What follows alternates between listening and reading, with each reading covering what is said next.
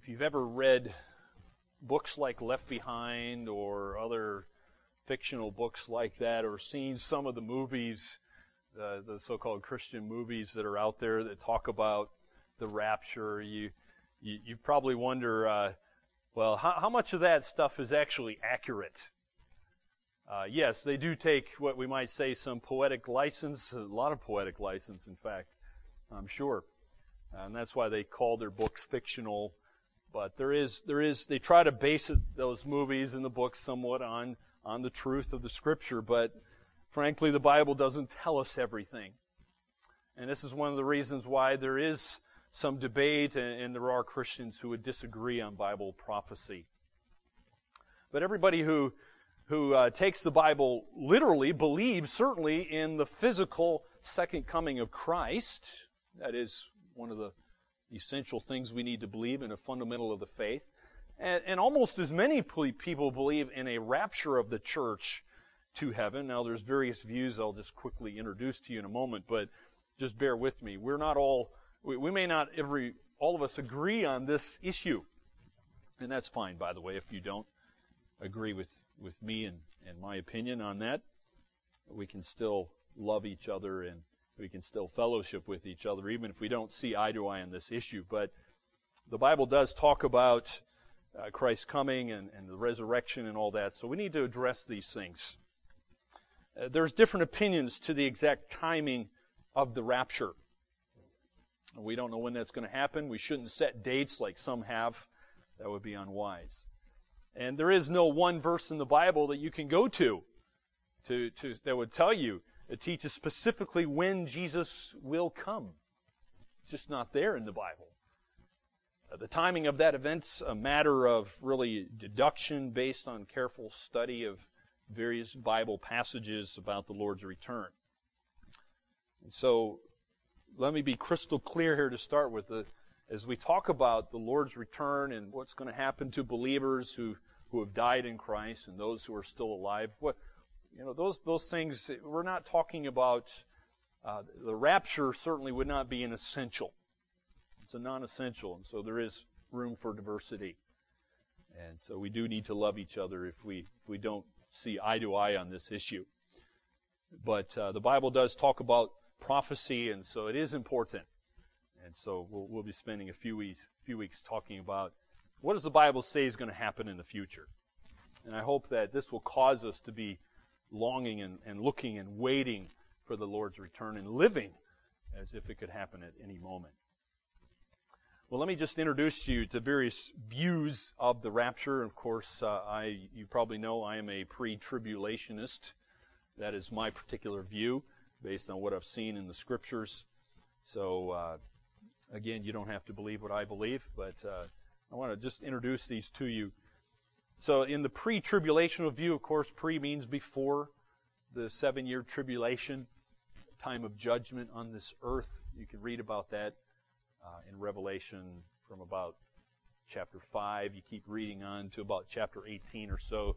You'll see all these various judgments. That's going to happen during the seven year tribulation. But be, I believe before that time, Jesus is going to rapture. He's going to, the idea is he's going to catch up the believers. And so the church in its entirety will, by resurrection as well as transformation, be removed from the earth before the seven year tribulation. And to give me a little diagram there, hopefully that'll make sense to you. So, rapture taking place before the tribulation, and then after the tribulation, you see a millennium. So Christ comes here in fulfillment of a promise in Revelation 3:10. You don't need to turn there, but it does does say that, that we're going to be kept, his people be kept from the, from the hour of trial or testing that shall come upon the whole world to test those who dwell on the earth. Now, one author said this, I'm quoting Dwight Pentecost in his book, Things to Come. He said that pre tribulation rapturism rests essentially on one major premise the literal method of interpretation of the scriptures. End quote. So I hope we, we believe in a literal interpretation of Scripture. I certainly do. And so when you just take it in its plain, normal, literal sense, I think I think you'll you'll come to this conclusion. Well, that's one view, but another view that some Christians have is called a partial rapture view, where Christ will only rapture those who are eagerly waiting for him, those who are ready for Christ to return. They're longing, they, they want him to return, and they're living like it, uh, causing some Christians then who, who aren't ready for Christ to return to, to enter into the tribulation, uh, to be raptured at another time. Sometime you can see the little line there carrying on the so called carnal Christians being raptured sometime during the tribulation. And so this view is not supported by other teachings in the scripture. Uh, at least I haven't seen it. Another view is called the, the mid tribulation view, where Christ raptures his church in the middle of the tribulation with the, the rapture of the, the two witnesses there we read about in Revelation chapter 11. Uh, that's kind of the, uh, when these people talk about this and teach it, they, they use those two witnesses as the illustration of the mid tribulation uh, view. But one of the problems with this view is that those two witnesses are Hebrews, clearly Hebrews, as long as along with the 144,000 witnesses are also Hebrews. And, and they come to minister to the Hebrews there, particularly in Jerusalem. Uh, they're not members of the church, per se. Uh, certainly they're believers, but not, not officially members of the church during the church age. Uh, the last view is called the post tribulation view. Obviously, post means at the end of the seven years of tribulation time. So this view is probably, my understanding, second in popularity after the pre tribulation position, where Christ will come at the end of the tribulation. And so the church is obviously, as you can see there on your screen, it's going to go through the tribulation, be raptured just before the glorious appearing of Jesus Christ. And so those who are raptured end up kind of going quickly, zipping right up into the sky, and then they, they, they zip right back down, kind of like a yo yo. Uh, but it leaves no time to visit the Father's house. There's no time there for the judgment seat of Christ to take place in heaven. No time for the marriage supper of the Lamb to take place in heaven. None of that. Uh, and so, one important fact that the post trib advocates have missed is Jesus' promise to keep believers out of the time of trial. Obviously, that promise would be broken if Christ came for the church after uh, an, an, overwhelming majority of its members have been martyred. Going to be a lot of people martyred during the tribulation. Those who uh, take the mark of the beast will be unbelievers, the Bible says. But those who don't, many of them will be martyred. So those are the four main views. Now, I want to show you why the rapture may be pre-tribulational. Why I think it's pre-tribulational and, and the scriptures uh, talk about this. Number one, the Lord himself promised to deliver us. If you read Revelation chapter 3, uh, there's, there's seven churches mentioned there in chapters 2 and 3. And there's a promise in chapter 3, verse 10, guaranteeing the church's rapture before the tribulation. Uh, if you're not there already, uh, let me just encourage you have a look at Revelation 3, verse 10. And you say, well, isn't this just to this particular church, the, the church of Philadelphia? Well, certainly the context is a, a particular local church in Philadelphia. But I want to just point out a few things here that also spreads out to, to other believers, not just them. But uh, within this church of Philadelphia, Jesus Christ said this, Revelation 3:10, "Because you have kept my word about patient endurance, I will keep you from the hour of trial that is coming on the whole world to try those who dwell on the earth." So Jesus says, I'm coming soon. So hold fast. So, of course, this promise appears in a letter written to Church of Philadelphia. We can be certain it refers to all Christians, written to a church here. But this, number one, think about this. This passage refers to a future event. Uh, yes, there would be some time of trial and testing that would come upon the early church. Uh, that's certainly true. But uh, I also want you to notice that the Church of Philadelphia has long since been destroyed and disbanded, uh, just like some of the others here in Revelation. So, is it just referring to them? If it is, then there's no further application here. Another thing to think about is that this was a letter to all the churches. This, these, uh, these, these letters here weren't just, for example, just for Philadelphia. These were, were circulated. So all seven churches were to read all seven of these, these things that Christ said to the churches. And so this promise uh, here will, will not be fulfilled until a time of trial or testing comes upon the whole world, not just the church here at Philadelphia. A whole world testing. It's interesting the word in your Bible, the Greek or the Hebrew or sorry, English word from comes from a Greek word ek there in verse 10. Literally means out of.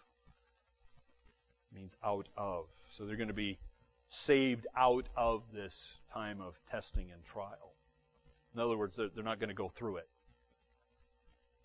So that's that's one little string, and we're going to take several little strings. And what we're going to what I'm what I'm trying to do is take all these little strings and weave them together into a strong rope. Second little string to think about is that only the pre-tribulation view preserves imminence. It's the only one that preserves imminence. In other words, imminence is a word that's just used to refer to the doctrine that Christ could come at any moment, calling his bride to be with him and, and to come to his father's house, as John 14 says. And that's why Scripture has so many exhortations. Over and over again, we're told to watch, be ready, looking for Jesus to come at any moment. So think about it. If all those other views we just talked about, the rapture views, if, if we have signs of Christ coming, then we know when he's going to come. We would know, and there would be no, no, no, no real purpose for the, the watching and waiting. The other views destroy this, this immediate, anytime coming. In fact, those views have Christians looking not for Christ, but they're, they, they would be looking for an antichrist. They'd be looking for things that the Bible talks about during the tribulation. We're not to be looking for those. We're to be looking for Christ. Number three, a third string we're going to weave into this, this rope is that Christians are not appointed to wrath. Now, ultimately, of course, we're not appointed to an eternal condemnation.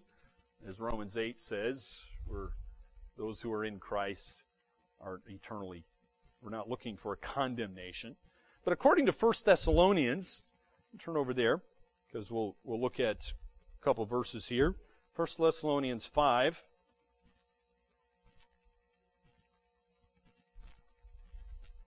First Thessalonians 5, verse 9.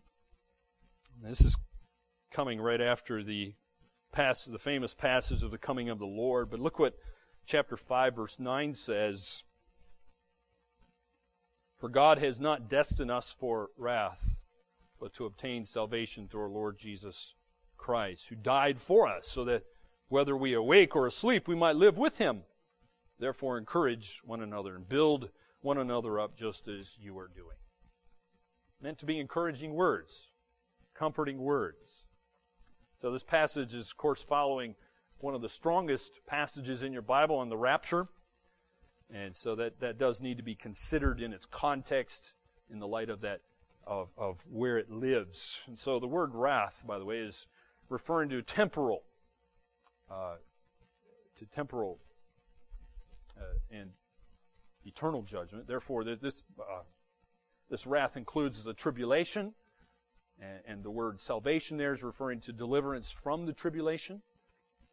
And since, since the tribulation is the time of God's wrath, and since Christians are not appointed to that wrath, then it makes sense that, that the church is going to be raptured before those seven years of judgment. Another argument, it's an argument from silence, but nevertheless still an argument, is that the church is absent from Revelation 4 through 18. The church is mentioned 17 times in the first three chapters of Revelation, but then it, it, it, goes silent. You don't, you don't see the church in Revelation 4 to 18 because that's the tribulation period.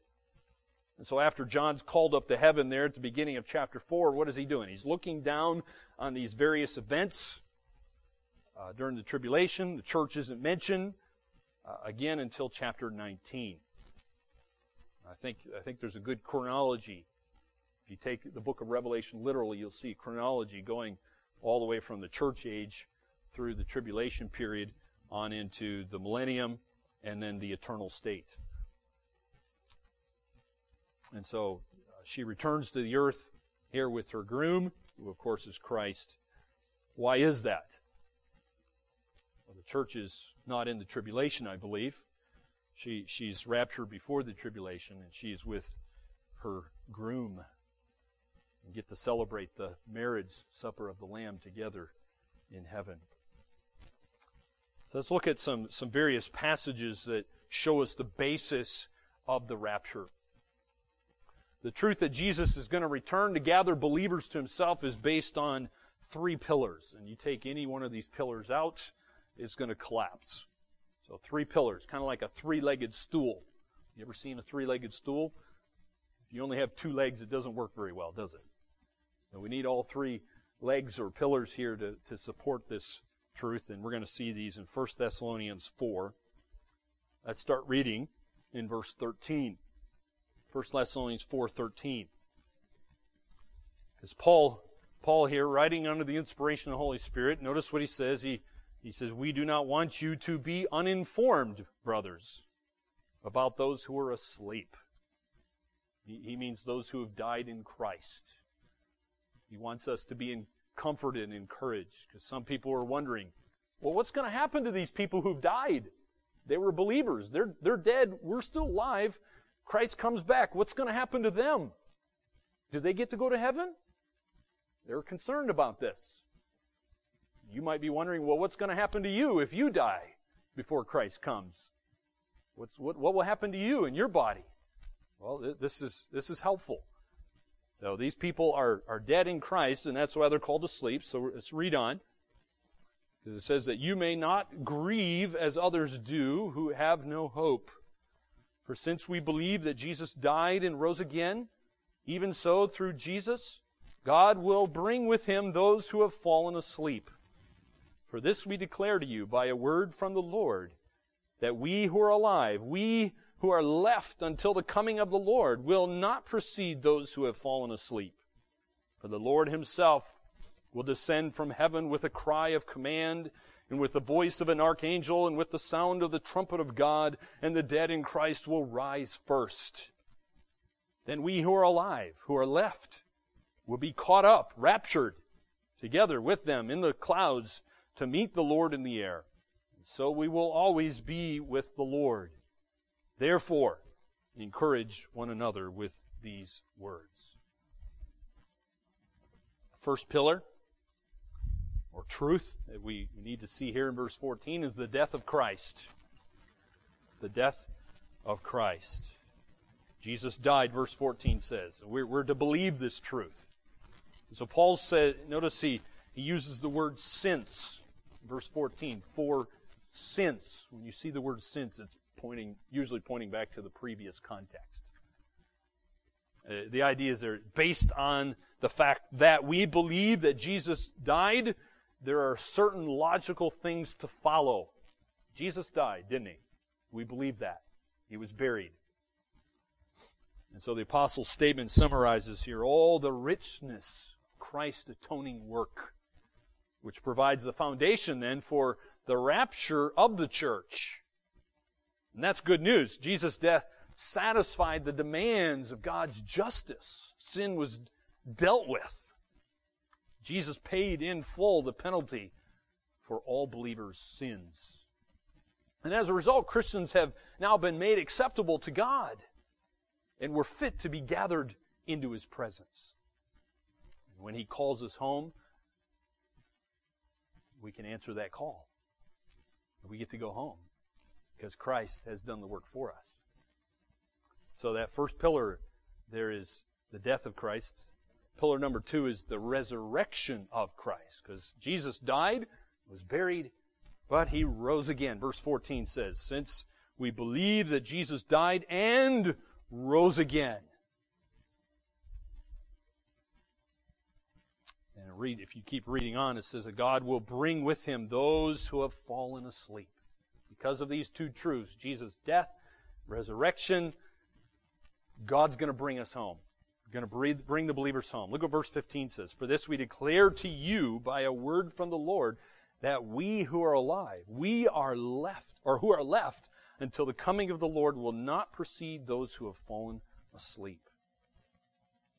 So the resurrection of Christ here indicates that God the Father then accepted the sacrifice of his Son when he was on the cross. So Jesus could accurately say, It is finished. As a result, Christ became then the source of resurrection life for every Christian. Praise God. God's going to treat believers the same way He treated Jesus Christ. That's a glorious truth and promise. Just as God raised Jesus, you and I can also be resurrected. And So believers will definitely be resurrected. Why? Because Jesus was resurrected. And the third pillar is the revelation of Christ. So we've got the death of Christ, the resurrection of Christ, and then the revelation of Christ. These are three glorious strongholds, truths. So, verse 15 says, For this we declare to you by a word from the Lord. So, Paul's teaching here on the rapture was, wasn't just his own opinions, his own thoughts. This was a word from the Lord. This was revelation of Christ to him, direct revelation from God. Not Paul's opinions. It's not Paul's theory. His teaching is coming with the authority of God. And so when you combine these three pillars together, you have a solid foundation. What's the point? Well, the rapture is set on the sure foundation of the death, the resurrection, and the revelation of the Lord Jesus Christ. It's going to happen.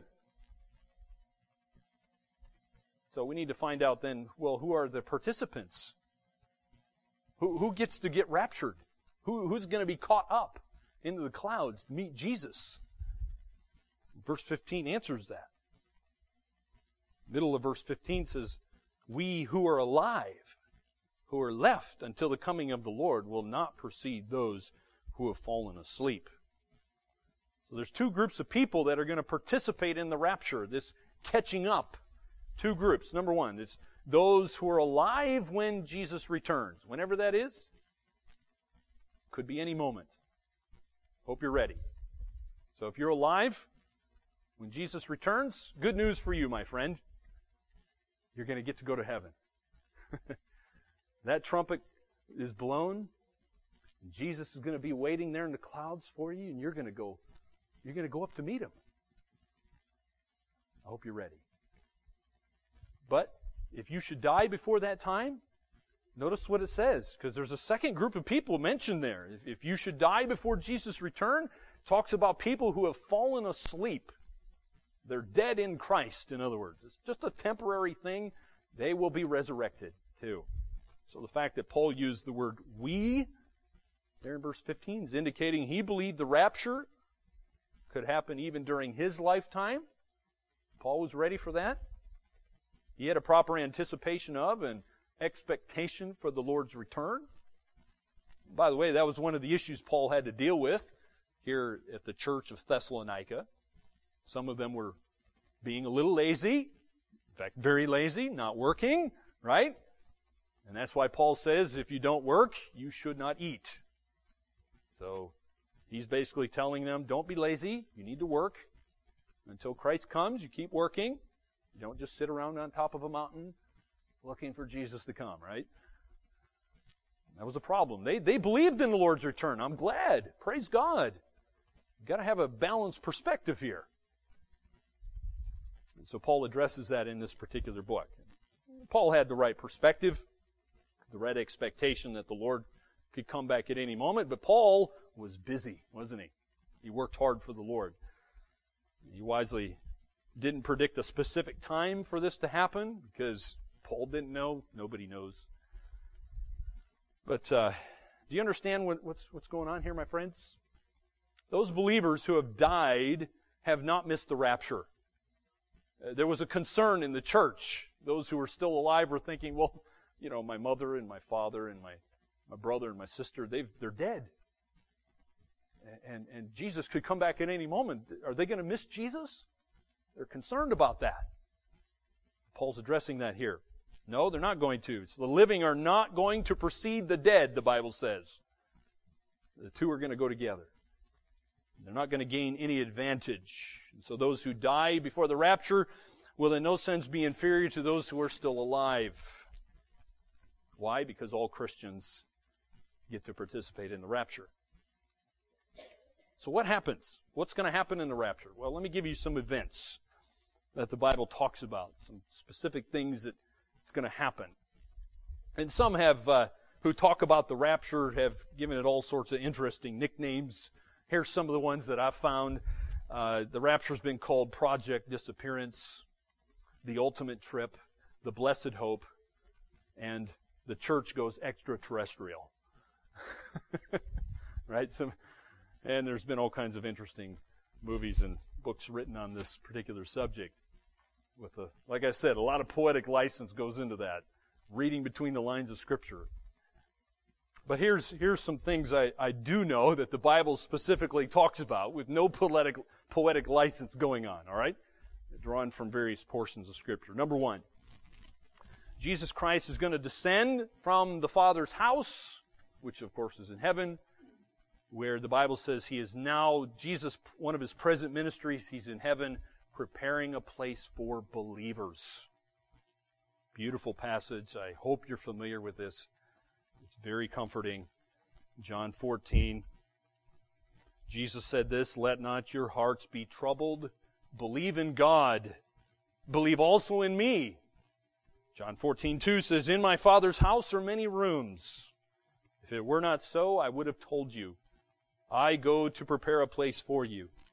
And if I go and prepare a place for you, I will come again and will take you to myself that where I am, you may be also. Are you wondering what Jesus is doing now? He's not bored. He's not twiddling his thumbs, idling the time away. Bible says he is preparing rooms. Keeps attaching room after room unto his father's house. And when he's done building and creating, the trumpet will sound, and he's going to come to get his bride.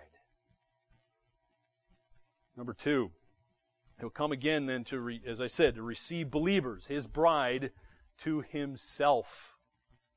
And John 14 there is based on a kind of Jewish culture and tradition where where a, man, a, young man would, would build a room, literally build a room onto his father's house. And when that was done, the father would would then give permission, and the whole family, friends would celebrate walking through the town to go to go get the bride. And there would be this huge big celebration, get the bride and all her friends and family, and then they'd march back to the to the father's house and they would have this big feast. And depending on how much wealth the father had would determine how long the feast would last. And that's what happened in Bible times. And that's the, the picture what's going to happen in the future when the groom, who is Jesus, comes to get his bride, the church. Number three, he will resurrect the deceased Christians. In other words, those who are dead, fallen asleep. We just read about that. I won't read it again. So God had the power to raise Jesus from the dead. Guess what? He's going to raise you from the dead too if you're a believer in Christ. And then number four, Jesus Christ will shout as he descends. The Bible talks about this in verse 16. 1 Thessalonians 4:16 which says for the Lord himself will descend from heaven with a cry of command with the voice of an archangel and with the sound of the trumpet of God and the dead in Christ will rise first. We also see number five. I'm just going to go quickly through this. All Christians will then hear the voice of the archangel. So verse 16 talks about the archangel. Uh, archangel, he's, he's kind of like the leader of the group of the angels, these messengers of God. So he's, he has a voice, and he's going to use it. The voice that God gave him. God's given him the message. I don't know what that is, but it's, it's going to announce the coming of the Lord for his bride. And number six, Christians will hear the trumpet call of God. God's a musical God. He's the one who created music. So we see the not only the voice of the archangel, but the sound of the trumpet of God, which will blow. Again, pointing back to you know biblical times, the Old Testament, they would they would use various trumpets. Different sounds meant different things, announcing you know the arrival of a king or whatever it might be. Right. Uh, you know, retreat in a battle or go forward in the battle. They had different sounds to, to help activate a large group. And that's what's going on here. The trumpet's going to call the believers home. Number seven, the deceased Christians will rise first. So those who are in the ground, they get to go first. All the corruptible ashes of their dead bodies, the Bible says, will be made incorruptible. So even somebody whose body was burnt, or has decayed and the worms have eaten it is going to then be joined together with their spirit, which Christ is going to bring with him. Look at uh, verse 17. Then we who are alive, who are left, will be caught up together with them in the clouds to meet the Lord in the air, and so we will always be with the Lord. So praise God. Your body that is falling apart. It's experiencing decay even now as we speak. we feel that. Growing old is not for wimps, is it? And we, we know that. Eventually, if Lord doesn't come back, we're going to die. But the good news is we have a hope, an eternal hope, that our body will be made new. Number nine. Oh, sorry, I was going to read from 1 Corinthians. You see the passage there which we read earlier in our scripture reading, 1 Corinthians 15, verse 51. 1 Corinthians 15, 51 says, Behold, I tell you a mystery. We shall not all sleep, but we shall all be changed in a moment, in the twinkling of an eye, at the last trump. For the trumpet will sound, and the dead will be raised imperishable, and we shall be changed. For this perishable body must put on the imperishable, and this mortal body must put on immortality.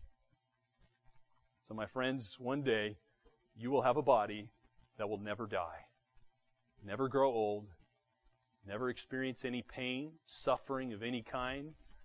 Praise God, I will never have a headache again. Those of you who experience arthritis, never again. Vertigo will never happen again. Right? Whatever your, your aches and pains and sufferings you go through in this life, my friends, it is gone. Whatever that is.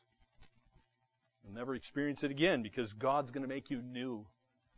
Just as Jesus' body was after his resurrection. And then number nine, we see that the, the deceased and alive Christians are going to be caught up or raptured together verse 17 says. They go together. So the, these Thessalonian Christians were concerned about their dead relatives and friends. Well, guess what? They have no reason to be concerned because they're also going to be raptured and caught up. Number 10, that all, we see all Christians will have this big reunion up in the clouds because they're going to meet the Lord there. In the air, it says. And so we will always be with the Lord. So we get to meet Jesus Christ. My friends, are you ready?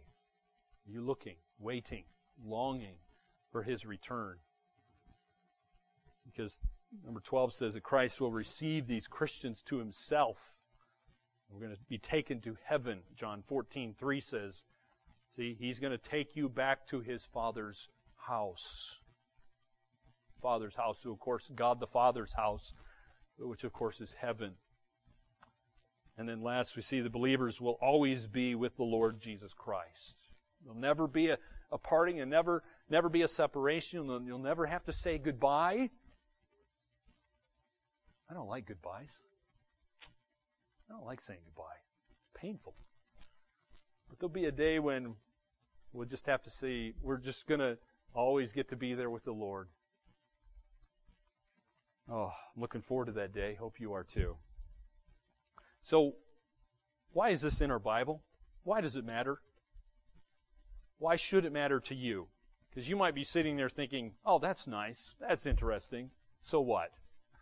some people some people are like that when it comes to Bible prophecy. So if you're asking the so what, verse 18, verse 18 really answers the question for you. Here is the benefit of knowing this truth. Verse 18 says, therefore.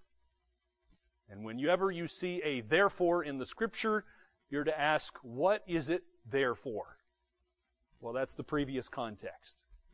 All this beautiful truth about the coming of the Lord Jesus Christ is there for this purpose. Verse 18 says, Therefore encourage one another with these words. Now that's not the only reason it's in the scriptures.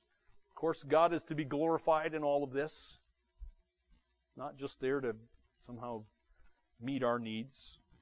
God is glorified in this as well. But Paul's goal here, in, in this context at least, was, as he talks about the rapture, was to comfort believers with truth. Truth is to be a comfort. We need to meditate upon the truth. Because truth, or good theology, is always going to then end up driving good methodology. What you believe is going to end up being lived out, practiced in your life. So the benefit is not just to kind of fill in the gaps of your your future timeline so you can some people get really hung up on you know, timelines and you know like the Seventh Day Adventists got now they have you noticed they have now have two channels on TV? I noticed that. Channel 26 and 27, if I remember. And what do they spend most of their time talking about? Well, from my experience and the times I've looked at, is they love talking about Bible prophecy, the end times, future.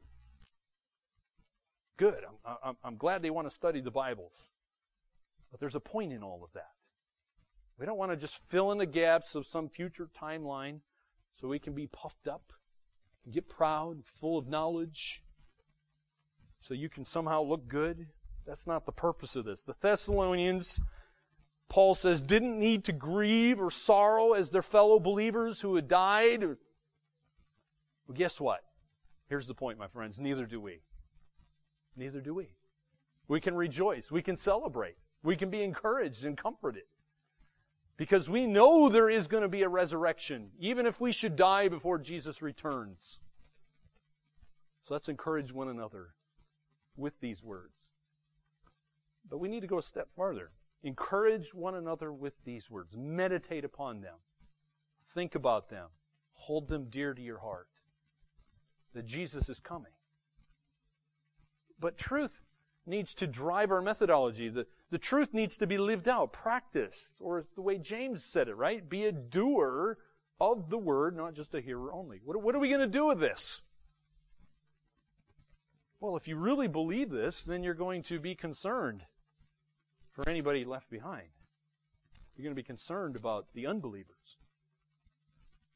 Because if they go through a seven year tribulation, that's a horrible time. We need to be concerned about them. It's a time of judgment. And not only that, not only should we, we be concerned about evangelism, those who are lost, but we, we can then be longing, looking, waiting. That's our, that's our responsibility. But not like some of the Thessalonians, not being lazy, because that's, that's one of the ditches you can fall into. See, we're to be working until the king returns. So, my friends, let's be balanced. Longing, looking, waiting for the return of King Jesus, not being lazy, not wasting our time, wasting our life, working for His kingdom, His cause, His purposes, with a heart that is set on eternity in Christ. That's the good balance that we're to have here.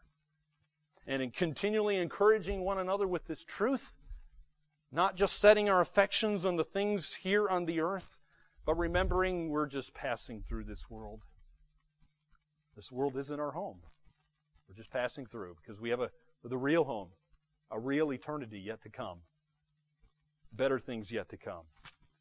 So may God open our eyes that we would really believe this truth and live it out for his, for his glory as well as our good. Let's pray. Our Heavenly Father, thank you for these truths. May they comfort us, encourage us. May we practice and live out the truth of your word, not just being hearers only. May we know who Jesus is, what he is currently doing, what he's going to do in the future, and may this be encouraging to us. May we be waiting. Give us hearts that are not too attached to this earth. Detach our hearts from this temporary life and give us hearts for eternity and for Christ and what He loves and what He's concerned about. In Jesus' name we pray. Amen.